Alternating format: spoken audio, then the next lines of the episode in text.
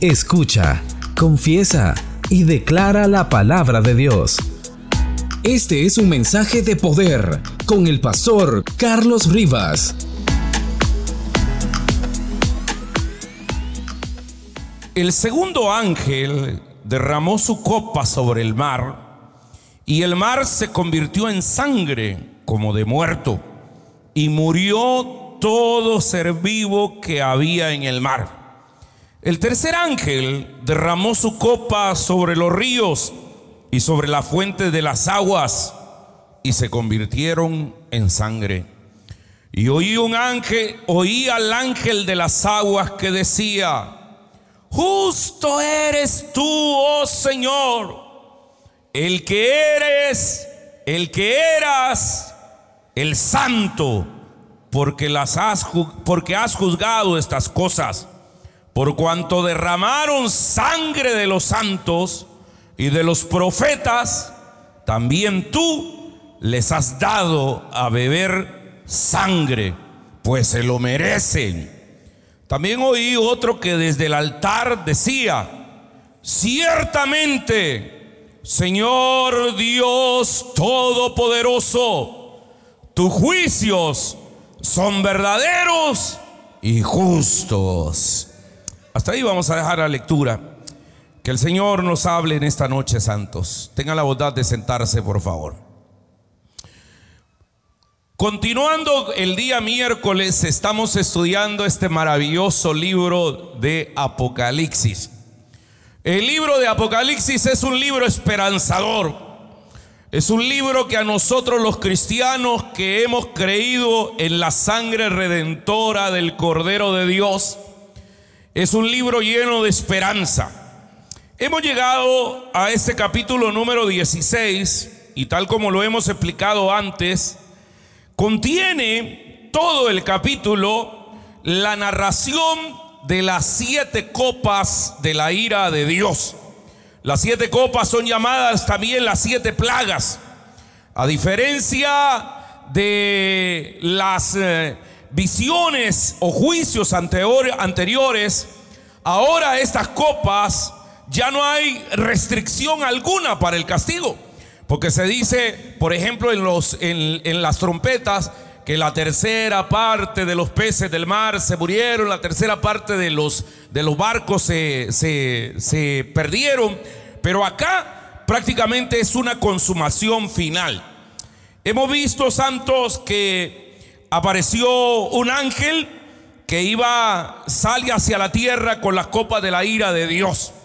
Las copas, al igual que las trompetas y los juicios, que también son siete, que son una triada de siete, denotan los juicios que vendrán sobre la tierra. ¿Qué pasa con la iglesia en este momento?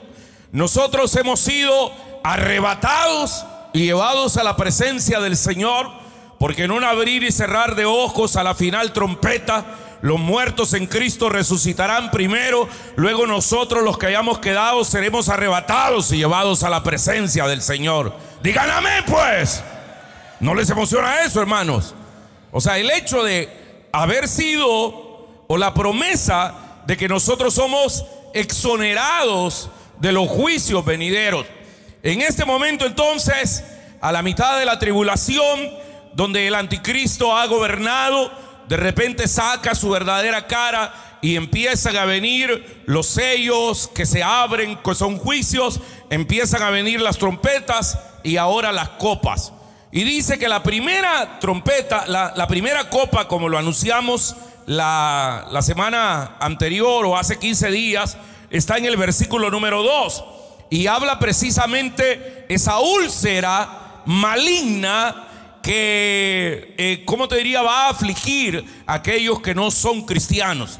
Describimos bien esa úlcera y encontramos un paralelismo con lo que sucedió en el libro de el Éxodo. Vamos entonces a estudiar la segunda copa este día. ¿Están conmigo, santos? Versículo número 3.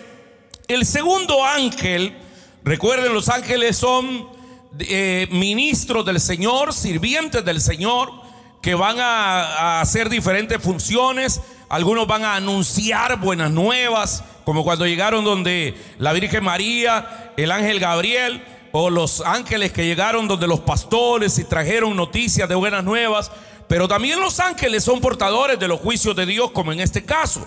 Dice el versículo 3, el segundo ángel derramó su copa sobre el mar. Noten ustedes, ya ha afectado a los seres humanos con una enfermedad en su cuerpo, con una úlcera maligna. Esta es derramada sobre el mar. El mar se convierte en sangre como de muerto y murió todo ser vivo que había en el mar. Queridos hermanos, aquí hay algo interesante. Esta, segunda copa es similar a la primera eh, plaga que Dios envió a Egipto. Es bastante parecida y bastante similar. Esta segunda copa transforma el agua en sangre contaminada. Así también ocurrió con las plagas de Egipto. Mucha gente ha llegado a preguntarse, ¿y será posible que Dios pueda hacer algo como lo que dice así? ¿O que Dios lo vaya a hacer? Hermanitos lindos, si ya lo hizo antes, lo puede hacer otra vez. Y sobre todo cuando ya Dios ha estado anunciando.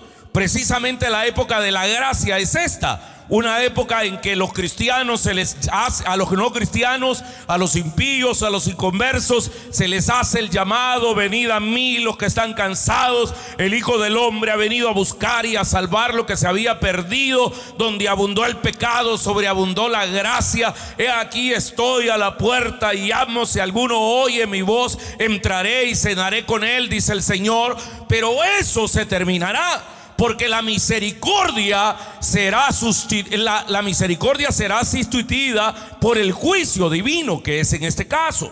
Queridos hermanos, ya Dios lo hizo antes. Quiero que vean un texto paralelo. Busquen el libro del Éxodo, capítulo número 7, para que vean algo similar con respecto a convertir las aguas en sangre. Y esta segunda copa y la tercera tienen mucho parecido con la primera plaga que el Señor envió a los egipcios, porque no dejaban ir a su pueblo. ¿Tienen listo ya el pasaje, santos? Éxodo capítulo 7, leamos el versículo 17 en adelante. Dice, así ha dicho Jehová, en esto conoceráis que yo soy Jehová. He aquí yo golpearé con la vara que tengo en mi mano el agua que está en el río. ¿Y, que, ¿Y cómo se va a convertir esa agua, hermanos? Se convertirá en sangre. Ahí está la advertencia de Dios. Versículo número 18. Y los peces que hay en el río morirán. Y va a heder el río. Y los egipcios tendrán asco de beber el agua del río. Sobre todo el río Nilo, que para, para los israelitas, para los egipcios significaba casi una deidad entonces Dios iba a tocar las deidades de Egipto para demostrar que Él era el único Dios sobre la tierra. Y aquí, en esta época de la tribulación, llenonos a un evento escatológico, va a tocar, queridos hermanos, la majestad del mar. Se dice que el 73% del planeta Tierra es agua. Entonces imaginen ustedes el 73% del planeta va a ser afectado porque el agua se va a convertir en sangre. Versículo 19, siempre del capítulo 7 del Éxodo. Jehová dijo a Moisés, di a Aarón, toma tu vara y extiende tu mano y abre las aguas de Egipto sobre sus ríos, sobre sus arroyos y sobre sus estanques y sobre todos sus depósitos de agua, para que se conviertan en sangre y haya sangre por toda la región de Egipto, así en los vasos de madera como en los de piedra. Y Moisés y Aarón hicieron como Jehová lo había mandado. Alzaron su vara, golpearon las aguas que habían en el río en presencia de Faraón y sus siervos y todas las aguas que habían en el río. ¿Qué pasó, santos? Se convirtieron en, en sangre. ¿Se imaginan eso? A ver si una crisis. Dice el versículo número 21. Asimismo, los peces que habían en el río murieron y el río se corrompió tanto que los egipcios no podían beber en él. Y hubo sangre por toda la tierra de Egipto. Entonces, queridos hermanos, aquí se nos dice que todos los seres vivos que quedaron eh, en el río murieron. Y en esta plaga, en esta copa, dice cuando el mar se convierte en sangre, eh, como, como de muerto, murió todo ser vivo que había en el mar. Entonces, queridos hermanos, eso va a ser una crisis alimenticia en el país, perdón, en el, en el planeta. O imaginen ustedes que gran parte del alimento en el mundo entero viene del mar. O sea, de hecho, nosotros si vemos todo lo que son las proteínas que están contenidas en, el pollo, que están contenidas en la carne, que son aves y en este caso los animales eh, mamíferos, sobre todo las reses y todo lo demás, pero gran parte del consumo alimenticio del mundo viene del mar. Y, en países un mucho más que nosotros, por ejemplo, los países asiáticos. Por ejemplo, hermanos en Corea, en Japón, en China, consumen tanto pescado, de diferentes tipos de pescado, que va a ser una crisis alimenticia. Dice que todo ser viviente que había en el mar, en todo el planeta, hermanos, se van a morir. A diferencia de, a diferencia de los juicios, cuando eran las, las eh, trompetas, que decía que se murieron la tercera parte nada más de los peces del mar. Aquí ya es el juicio. No quieren entender, pues entonces tomen de su propia medicina y se van a dar cuenta que no son los gobiernos, que no es el dragón, que no es el anticristo, que no es la bestia quien tiene el poder, que no es el dinero, que no son los poderosos, que el poder absoluto de la humanidad y de todo cuanto existe en la tierra, en el cielo y debajo de la tierra le pertenece única y exclusivamente a nuestro Dios. Aleluya. Ahí hay una expresión bien, bien, bien mía que digo, ahí vamos a ver de quién son las mulas, barmans. Ahí los que se rían, ahí, ¿verdad? O sea, cuando estén pasando toda esa situación. Vamos entonces y no nos entregamos más a la tercera copa. Versículo número 4 en Apocalipsis 16. Dice la Biblia el tercer ángel derramó su copa sobre los ríos. La segunda copa, ¿sobre dónde era derramada, hermanos?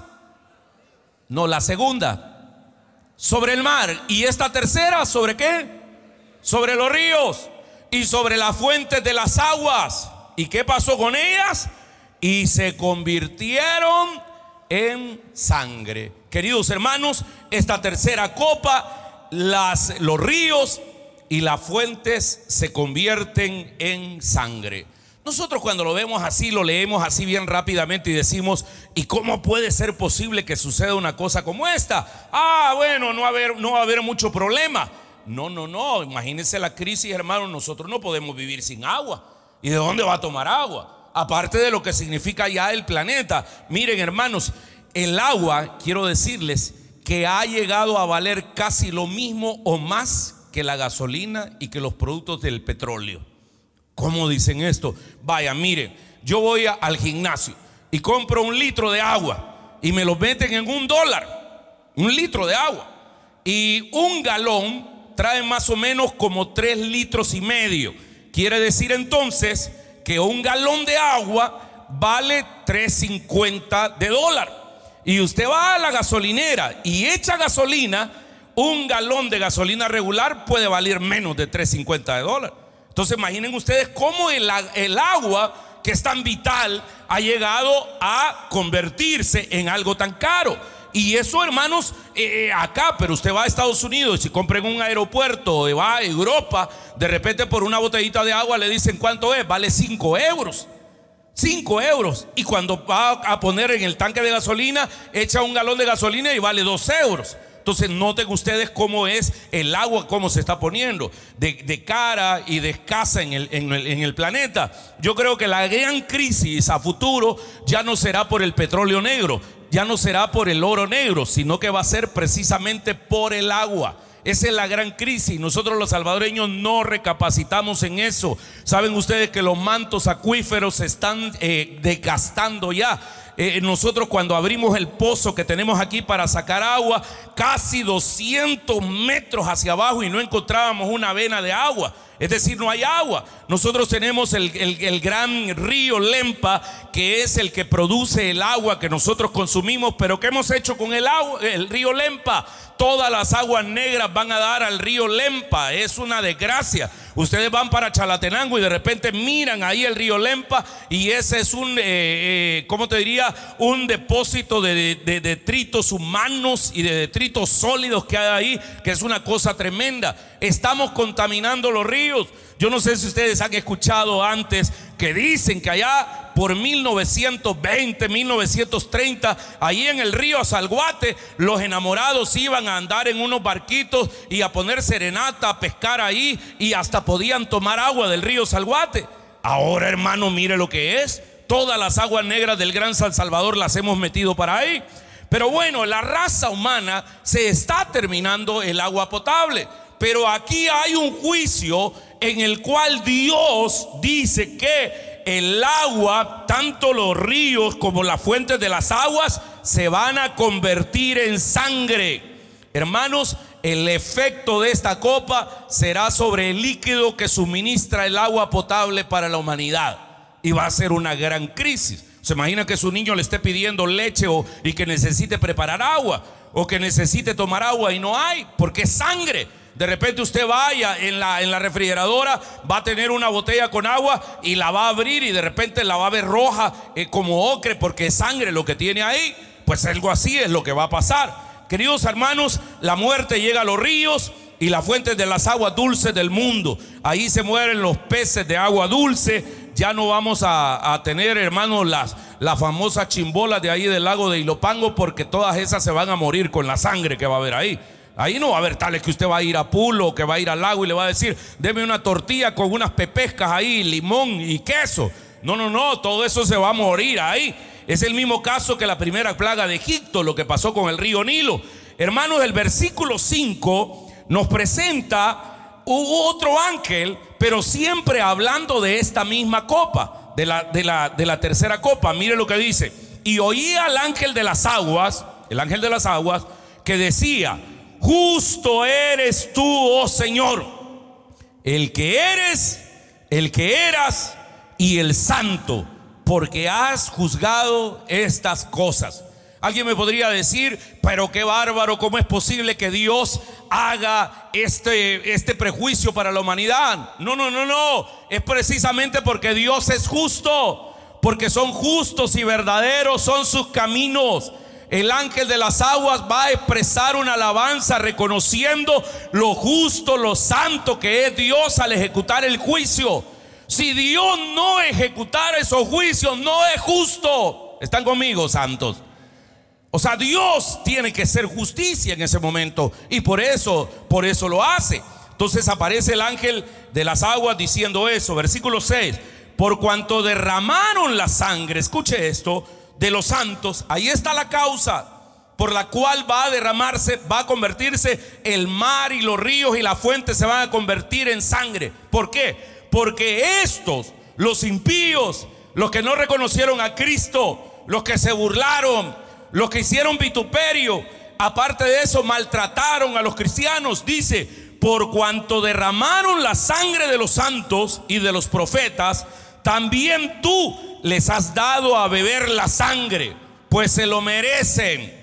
Eso, eso o sea, miren hermano, ¿y, por qué viene el juicio? Porque derramaron la sangre de los profetas.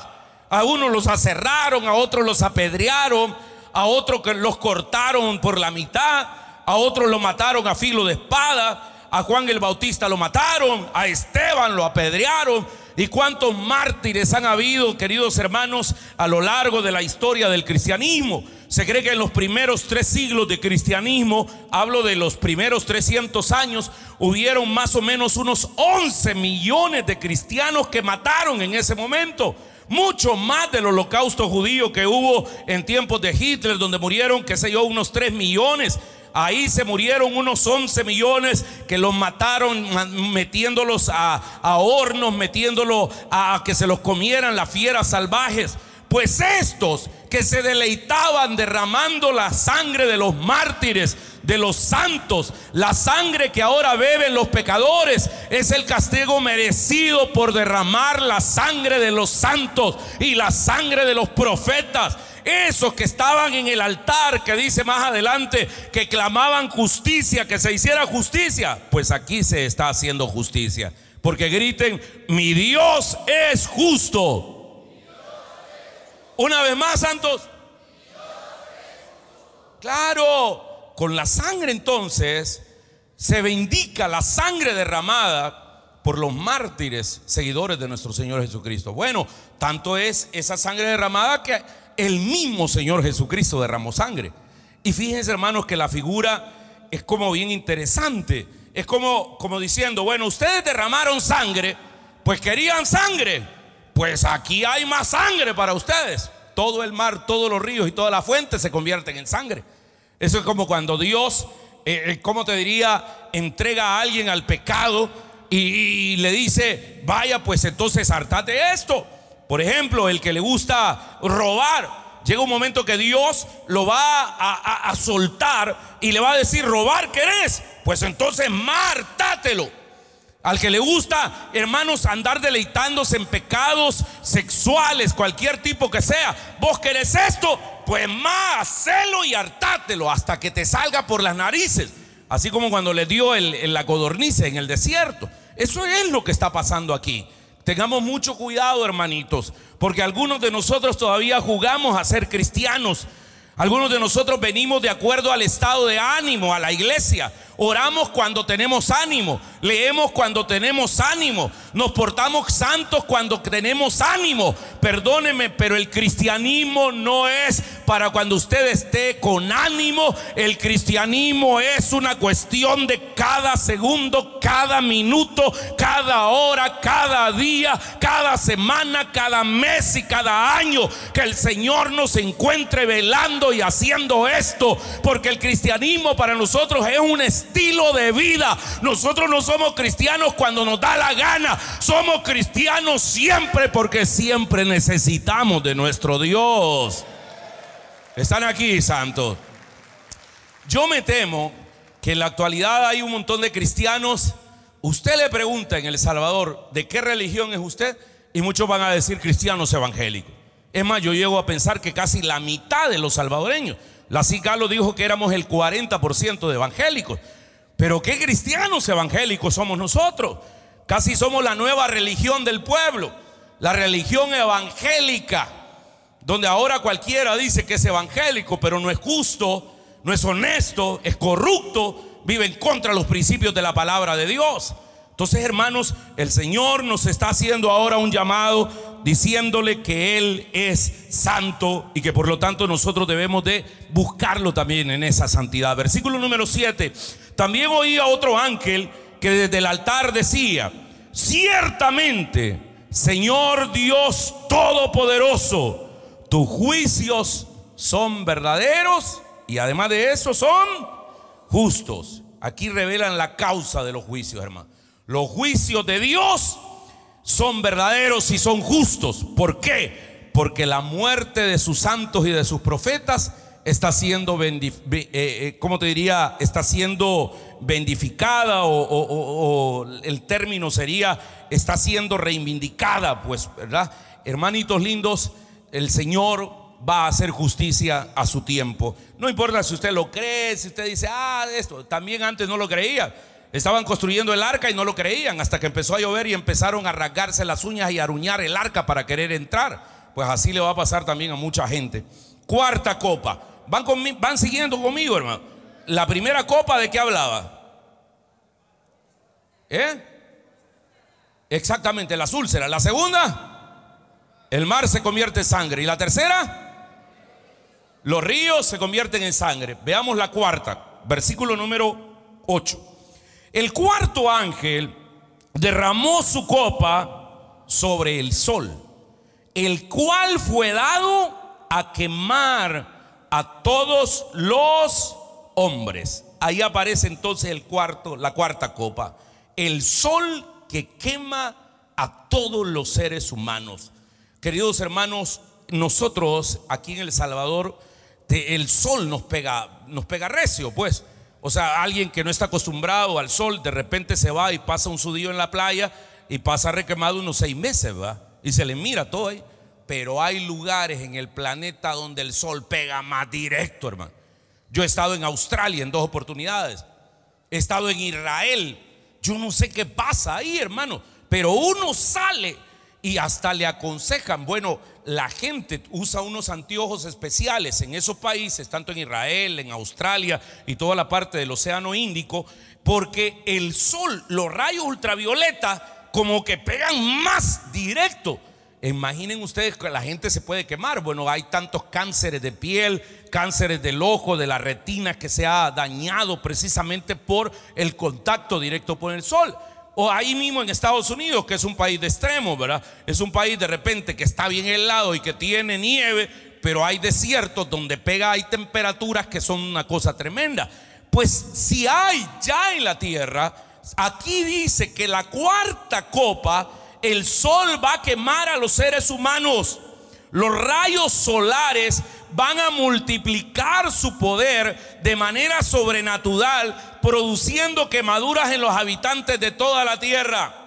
Yo no sé si ustedes en física les leyeron algún día o han visto algún documental donde hablan de que el sol de repente tiene como lluvias solares y es que se desprenden grandes, eh, ¿cómo te diría? Partículas encendidas de fuego que, hermanos, navegan y vagan por toda la galaxia.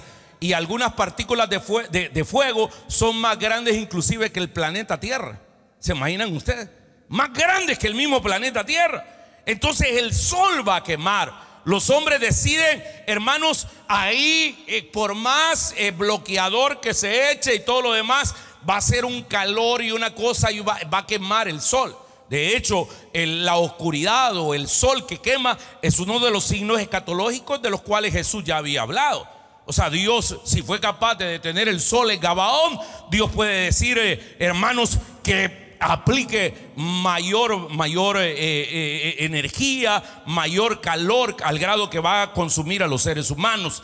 Y estos son los que van a probar de su misma medicina, pues. Ellos eh, de repente eh, quemaban a los hermanos, los aserraban, los apedraban. Pues aquí Dios mismo está haciendo justicia. ¿Y cuál es la reacción de los hombres? Es increíble, porque no se arrepienten. Mire el versículo número 9 y dice, y los hombres se quemaron con el gran calor. ¿Y qué hicieron después? Y blasfemaron el nombre de Dios que tiene poder sobre estas plagas ¿Y qué dice después? Y no se arrepintieron para darle la gloria a Él. Qué tristeza esto, hermanos. Los hombres deciden blasfemar delante de Dios en lugar de arrepentirse. Ahora se pueden dar ese lujo, ¿verdad? No, ahora casi como que Dios me necesita, venga a la iglesia. No, no, no. Allá no, allá va a pagar con su propia vida. Esto demuestra, cuando no se repitieron y blasfemaron, demuestra la condición de, depravación tan grande al grado que profieren eh, blasfemias en contra del nombre de Dios. Además el texto aclara que los humanos no se arrepintieron de sus pecados y tampoco glorificaron el nombre de Dios. Aquí es importante entender, hermanos, que la salvación siempre ha sido por fe, pero primero tiene el arrepentimiento. El arrepentimiento es el medio por el cual Dios ofrece al pecador una oportunidad para evitar el juicio de la ira de Dios.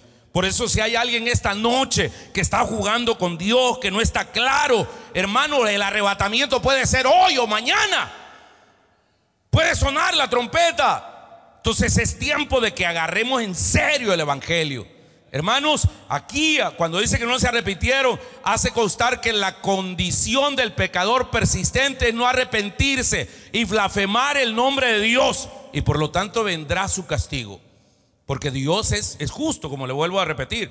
Eso es algo de lo que voy a predicar este, este próximo domingo. Hablando de, la, de la ley de la siembra y la cosecha. Todo lo, que, todo lo que sembramos seguramente lo cosecharemos. Y eso es así en el espíritu cristiano y también es así en aquellos que nunca han oído de Dios, en los seculares. Ellos le llaman la ley de la causa y efecto. a la ley de la siembra y la cosecha o de la, todo lo que sembramos cosechamos. Esa es la ley de hermanos de la retribución. Los eh, eh, hinduistas, los asiáticos le llaman la ley del karma. Pero sea karma, sea ley de causa y efecto, sea ley de siembra y cosecha, si usted no se arrepiente, le espera fuego consumidor. Este mensaje de verdad que no, no, le gusta mucho a ustedes, hermano. Mejor estaría, quisieran que les estuviera diciendo, mira, viene Navidad, Dios los va a sorprender este año. ¿Y cómo los va a sorprender si llevan una vida tan desgraciada, hermanos? O sea, necesitamos arrepentirnos delante del Señor, hermano. Necesitamos tomar en serio a Dios. Dígale de la parte, tóquele ahí con el codo, te está hablando el Señor, va, hermanito. Muy bien. Entonces, estamos ahí en la cuarta copa.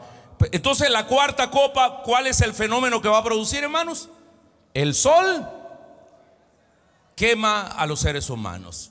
¿Y cuál es la reacción de los seres humanos? Blasfemar y no arrepentirse. Es triste, ¿verdad? Por eso, hermanos, eh, el proverbio dice que el sabio ve el mal y se aparta de él. Porque hay caminos que al hombre le parecen derechos, pero hay otros que no, ¿verdad? O sea, pueden estar metidos en un y otro y otro y otro problema y nunca reaccionan. Es que yo tengo mala suerte. No hay tales de mala suerte, hermanos. No hay tales de, contingencia, de casualidad. Usted es el resultado de sus decisiones. Usted está jodido como está precisamente por las decisiones que tomó. Entonces es tiempo ahí que, analicemos delante de Dios.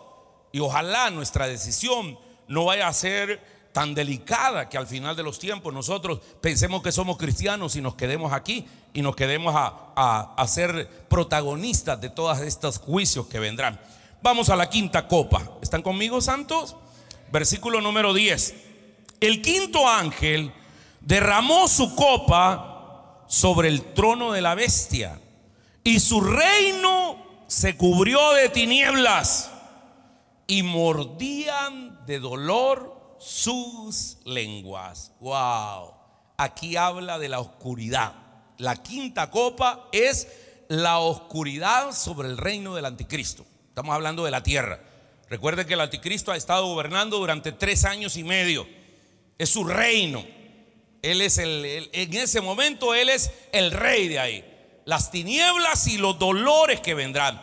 Esta copa trae tinieblas, trae oscuridad, tanto sobre el trono como sobre el reino de la bestia.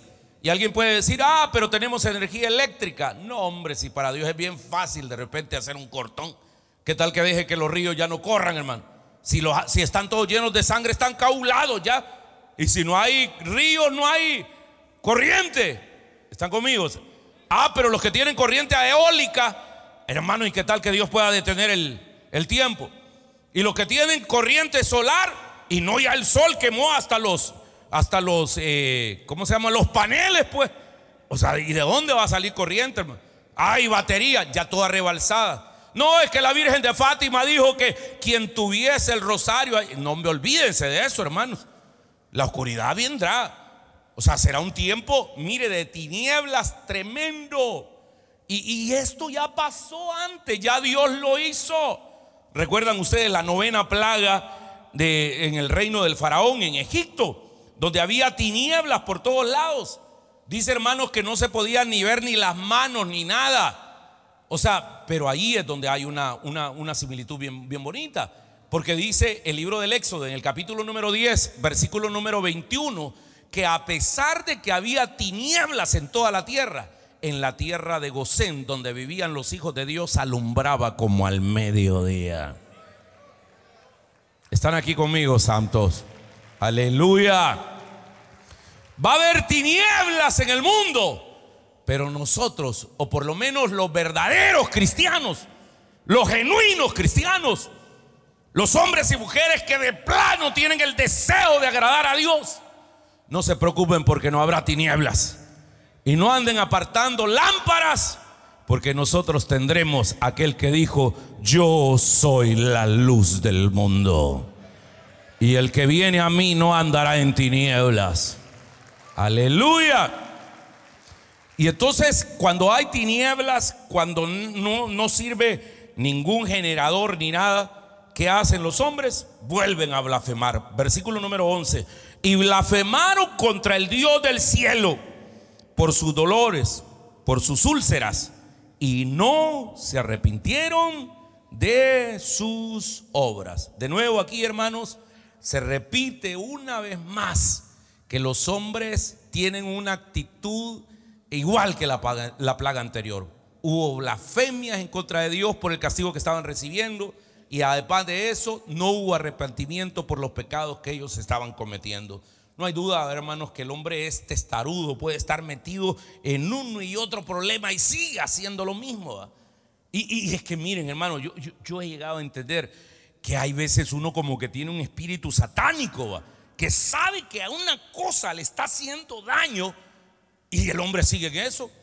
Yo, yo me recuerdo que conocí una persona que si dimensiono su profesión y todo, ahora con esto de las redes y los medios de comunicación sabe de quién estoy hablando, pero eh, eh, trabajaba en la Universidad Evangélica. El hombre tenía problemas que había sido cocainómano su vida. Ahí agarrado el vicio de la cocaína como no tiene idea.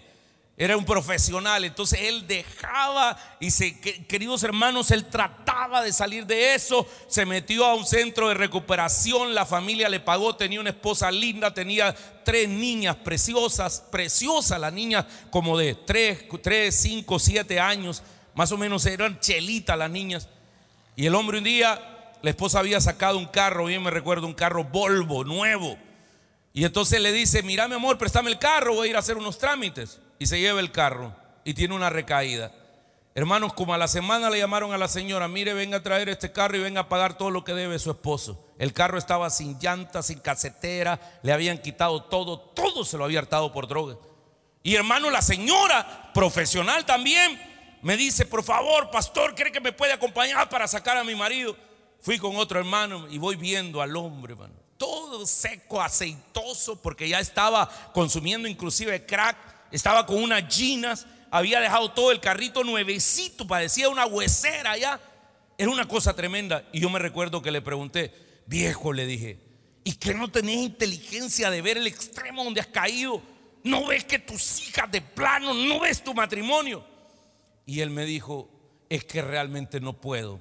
Mejor regalame unos cinco pesos para comprar otro poco más de droga. ¡Wow! ¡Qué extremo, hermano! ¿A qué nivel llega el ser humano, hermano? Ese es como que el que sabe que, no puede comer azúcar, se mete los postres, la dona, la Coca-Cola y los litros. Vos solo te estás matando, viejo. Vos solo te estás matando. Y si te que morir, morir ya rápido, moriste, pues. Pero ya te dije una pierna, una mano.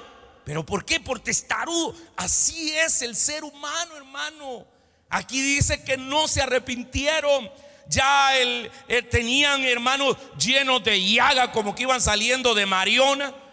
Hermanos, ya el, el, mar era sangre, los ríos y las fuentes eran sangre, el sol los había quemado por completo, había una oscuridad y todavía seguían blasfemando. Es una cosa tremenda como es el ser humano, hermano? Somos tremendos, que el Señor nos ayude a entender esto, hermano. Que el Señor nos ayude a ser sensibles a su palabra. Que el Señor quite el orgullo de nosotros. Hay gente que sabe que está mal, pero sigue, persiste en lo mismo. Entonces, hermanos, esta, esta, esta copa, pues, eh, los, hombres en esta, en esta copa de oscuridad, los hombres siguen blasfemando de Dios. Veamos la sexta copa, por favor. Versículo número 12. ¿Están conmigo, santos? El sexto ángel derramó su copa sobre el gran río Éufrates Wow, ahí ya viene ya casi la preparación para la gran batalla final. Dice, el sexto ángel derramó su copa sobre el gran río Éfrates y el agua del río se secó para que estuviese preparado el camino a los reyes del oriente. Déjenme decirles algo, hermano. Esta sexta, eh, sexta copa, eh, los reyes del oriente se van a reunir para una gran batalla. Y dice que el río más caudaloso del mundo, aún en la actualidad, el río Éufrates, que está ubicado en lo que ahora es Irak, ese gran río dice que se va a secar. Hermanos, el río Éufrates se convierte en el camino de los ejércitos del oriente, es decir, los asiáticos, que se dirigen en contra de Jerusalén. Versículo número 13. Y dice, y vi salir de la boca del dragón y de la boca de la bestia y de la boca del falso profeta, ahí está la Trinidad satánica, si ustedes se fijan, el dragón es el diablo, la bestia es el anticristo y el falso profeta. Ahí aparece, como son un imitador barato el diablo, entonces también quiere imitar la Trinidad divina. Dice, ¿y qué hacía? Dice, esto eh, de la boca del falso profeta, tres espíritus inmundos en manera de ranas salieron de ellos. Y dice, las ranas ahí son demonios. Pues son espíritus de demonios que hacen señales y van a los reyes de la tierra en todo el mundo para reunirnos en la batalla de aquel gran día, del, del día del Dios Todopoderoso. Y he aquí que yo vengo como ladrón, dice el Señor. Bienaventurado el que vela y guarda sus ropas para que no ande desnudo y vean su vergüenza. Versículo número 16. Este es el versículo 16 es como la continuación del versículo 13, porque ha hecho dos paréntesis. Primero, la Trinidad satánica que manda a sus demonios a querer convencer a los reyes para que vengan a la guerra. Y luego habla de la actitud que debemos de velar, de estar pendientes. Velar significa estar preparados, estar a cuentas con Dios. Versículo número 16. Y lo reunió en un lugar que en hebreo se llama, ¿cómo se llama, hermanos? Armagedón. Entonces miren, miren cómo es el proceso. Los reyes estos se reúnen para esa gran batalla. El gran río Éufrates se seca. Hermanos, la Trinidad satánica, el dragón, la bestia, el falso profeta mandan a convencer a los reyes para que vayan. Y luego menciona el Armagedón. El Armagedón es un gran valle, es un valle maravilloso. Eh, eh, yo estuve cerca. El Armagedón queda, está un monte en Israel que se llama el Monte Carmelo. Entonces uno desde el Monte Carmelo mira un gran valle, una gran esplanada, pero grandísima, hermano, grandísima. O sea, es una cosa tremenda. Tanto que Napoleón dice que cuando vio el valle de Armagedón, que está en Israel, dijo, este es el lugar perfecto para una gran batalla. Vaya lo que estaba diciendo. Comparado, querido hermano, con lo que la Biblia dice acá. Y miren, miren, escuchen esto, es increíble. Nos estaban explicando, este es el valle de Meguido, Armagedón, y es una cosa tremenda. Imaginen ustedes qué sé yo, que toda la, toda la parte de Soyapango, todo lo que es Venecia, todo lo que es Altavista y todo, sea una cosa planita y tenga montañas alrededor. Pues ese se llama el Valle de Armagedón. Y de repente estábamos viendo nosotros el Valle de Armagedón.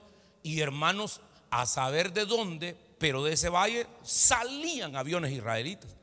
Y entonces ahí nos explicaron que tienen aviones de guerra que están en el interior de ese valle con aeropuertos interiores y tienen pistas internas donde agarran todo el impulso y cuando ya el avión va a despegar, abre una compuerta y salen volando los aviones de la tierra. Es una cosa increíble. O sea, como que ya Israel está pensando en la, en la preparación para esa gran batalla. Más adelante les voy a explicar, porque la Biblia lo explica, Armagedón, que significa la montaña de la destrucción o la matanza, eh, eh, eh, ese nombre está bien puesto, ¿verdad? Porque la Biblia más adelante va a decir que en Armagedón va a ser tanta la sangre que va a llegar, que va a llegar hasta las quijadas de los caballos. O sea, van a ser ejércitos numerosos que van a combatir. Alguien dice, ¿de dónde va a salir un ejército tan grande? Hermano, China tiene un ejército ya de un, millón, eh, como mil, mil millones. ¿Cuánto es? Sí, mil millones. Es un ejército tremendo, hermano. China cuántos habitantes no tiene. Entonces se van a reunir ahí y van a, luchar. Entonces esa es la sexta copa. Y terminamos acá. Invito a los hermanos levitas que pasen. Versículo número 7. ¿Me van siguiendo, santos? Eh, dice el versículo número 17. El séptimo ángel derramó su copa por el aire y salió una gran voz del templo del cielo del trono diciendo, ¿qué dijo esa voz? Hecho está. Consumado es. Es una cosa tremenda, hermano. Hermanos, con esta copa se concluye la ira de Dios. Cuando dice, hecho está. Esto es un contraste con el consumado es. Cuando Jesús estaba en la cruz y su última palabra, ¿qué dijo? Hecho está. Cuando se derrame esta copa, se oye una gran voz que proviene del templo y que proclama el acabose del reino diabólico y del mal. Está hecho. Nos hace recordar las palabras de Jesús. Consumado es. Se le acabó el tiempo. Y ahí solo vienen los acontecimientos que siguen en, los siguientes capítulos y luego después está el advenimiento de Cristo. Pues, queridos hermanos, esto es como, como, como poner el sello final. Aquí se encuentra entonces el entretejido de lo que Cristo hizo en la cruz para salvar y aquí es para condenar. O sea, es la victoria final sobre el bien, sobre el, el bien sobre el mal, la luz sobre las tinieblas. Dios sobre el diablo, lo divino sobre lo satánico. En Apocalipsis, queridos hermanos, el, evangelio, el, escritor Juan quiere reafirmar la declara, como con una declaración anticipada de que al final Dios es el rey de reyes y el que va a gobernar. Y sigue diciendo, después de que dijo ese ángel, hecho está. Entonces hubo relámpagos ya han habido relámpagos, voces, truenos y un gran temblor de tierra y un terremoto tan grande que no hubo jamás desde los hombres y que han estado sobre la tierra. Y la gran ciudad fue dividida en tres partes y las ciudades de las naciones cayeron. Esta, primera parte se refiere a, a Jerusalén. Y la gran Babilonia vino en memoria delante de Dios para darle el cáliz del vino del ardor de su ira. Más adelante vamos a hablar de la, la caída de la gran Babilonia. Vamos a hablar de la Babilonia religiosa en los capítulos que siguen más adelante. Versículo número 20. Toda isla huyó y los montes no fueron hallados. Es tanto el temblor que las capas tectónicas van a mover las islas de un lado para otro. De hecho, hermanos, han habido temblores, han habido terremotos en el mundo tan fuerte que han cambiado la geografía de la tierra. Y este que será el final, ¿se imaginan cómo va a ser? Y cayó del cielo, versículo número 20, 21, y cayó del cielo sobre los hombres un enorme granizo, como del peso de un talento. Si ustedes tienen una Biblia NBI, dice, un talento vale eh, aproximadamente, el peso aproximado son 41 kilogramos. Eso significa que los granizos que caían, yo no sé si ustedes han visto granizo, que caen y suenan en la lámina. Pues hermanos, ¿sabe que estos granizos cuánto van a pesar? Imagínate Beltrán, una bolsa de cemento. 100 libras. Eso aproximadamente es. Con granizo de eso. Ojalá no esté ahí usted para que no le caiga un granizo de eso, hermano, en la cabeza. Que lo va a deshacer. ¿Se imaginan los hoyos que van a hacer, hermano? ¿Se imaginan en este techo cayendo granizo, hermano? cayendo bolsas de cemento, pues. Estoy haciendo una parábola porque 41, grados, 41 gramos es más o menos un kilogramos, es un, son 90 y pico de libras eh, nuestras. Entonces caía granizo del tamaño de una pelota de gol. Es un fenómeno climático, pero tremendo. Juan describe que este granizo será tan pesado y grande como una bolsa de cemento. Y termina diciendo, versículo número 21 dice la plaga del gran, eh, un gran granizo como el peso de un talento. Y los hombres, y todavía ahí hermano, blasfemaron contra Dios por la plaga del granizo. Porque su plaga fue en sobremanera, ¿cómo fue? Grande. Permítanme darles la conclusión esta noche. Después de todo esto, el Señor vendrá por segunda vez. Antes, la primera vez que vino solo sonó la trompeta y no tocó tierra. Nosotros los cristianos escuchamos el sonido. Y de la tierra fuimos raptados, tomar por la fuerza, paso llevados al cielo. Pero aquí ya vendrá por segunda vez. Y vendrá con su iglesia En la primera vino por su iglesia. Siete años después vendrá con su iglesia. Y establece, él va a establecer el reino, el milenio. Luego la última rebelión de Satanás, el juicio del trono blanco y finalmente el cielo nuevo y la tierra nueva para el gobierno del reino de Dios en la tierra y en todo lo que existe. ¿Están acá, santos? La buena noticia es esta. Quizá esta buena noticia no es para todos, pero aquellos que el Espíritu da testimonio, aquellos que son nacidos genuinamente de Dios, no teman pequeño rebaño, porque mientras todo esto pase, usted y yo estaremos en la boda del Cordero, adorando al Señor por la eternidad. Aleluya. Este fue un mensaje de poder con el pastor Carlos Rivas.